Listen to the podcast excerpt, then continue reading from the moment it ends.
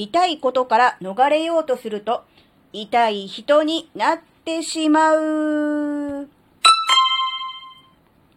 あずききなこがなんか喋るってよ。この番組は子供の頃から周りとの違いに違和感を持っていたあずきなが、自分の生きづらさを解消するために日々考えていることをシェアする番組です。こんにちは、あずきなです。もうね、タイトルがネタバレシリーズ何番目かわかんないですね。もう痛いことを避けてしまうと痛い人になってしまう。それは本当にその通りだなって思います。これはね、あずきなのことですね。やっぱりね、今自己理解の本を書いているっていうことで、やっぱりどうしても自分のことを考えることが多いので、どうしても自分の話になりがちです。すいません。ですがやっぱりそうだと思うんです。やっぱりね、傷つくことが嫌で、傷つくことを避けていた、痛いことを嫌がっていた、避けていたから、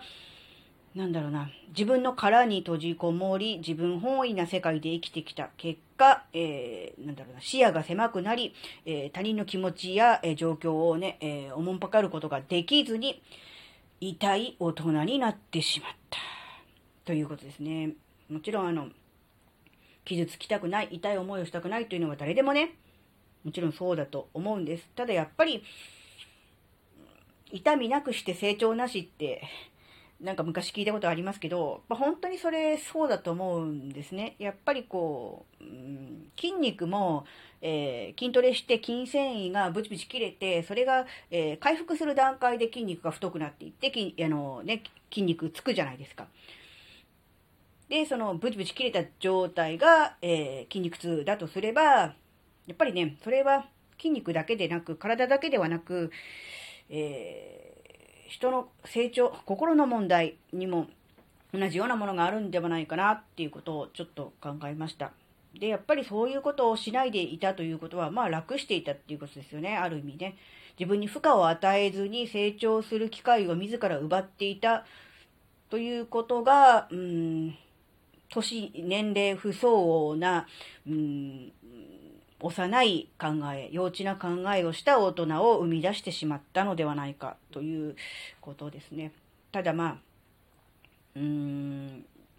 ずきなとしては、この段階ではありますが、そのことに、やっと気づいてというか、実はね、もうだいぶ前から気づいてはいたんですけど、逃げ切れるのではないかというような甘い考えがあったのも事実です。なので、やっとここへ来て、逃げ切れないということに気がついたというのがね、より正解に近いのかなとは思うんです。なので、同じようなことでもし悩んでいる人いたらね、早めの方がいいです。もちろんこれ心の問題もそうだし、体の病気の問題もそうですけど、やっぱりもう早めに気づいて、で、気づいたらもうその段階でもうぐずぐずダラダラしてないで、スパッと行動する、切り替えるっていうことをしないで、気づいてから何年もね、何十年もズルズルしてなんとかなるんじゃないかなみたいな甘い考えでいると、なんとかならないです。もっとひどくなります。借金を返さないでなんとかなるかな、そのうちって思ってると、すごい膨らんでどうしようもなくなるじゃないですか。あれと同じような感じですね。自分は気づかないし、借金と違って、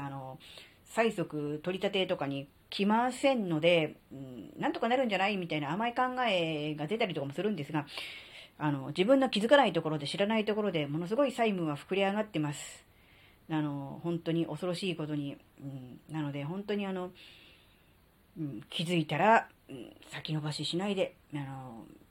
見て見ぬふりをせずに、少しでもいいから、自分のね、蒔いた種、自分の付けを払っていかないとダメなんだなっていうことをね、本当に実感してます。人生の残り時間から考えてみると、本当になん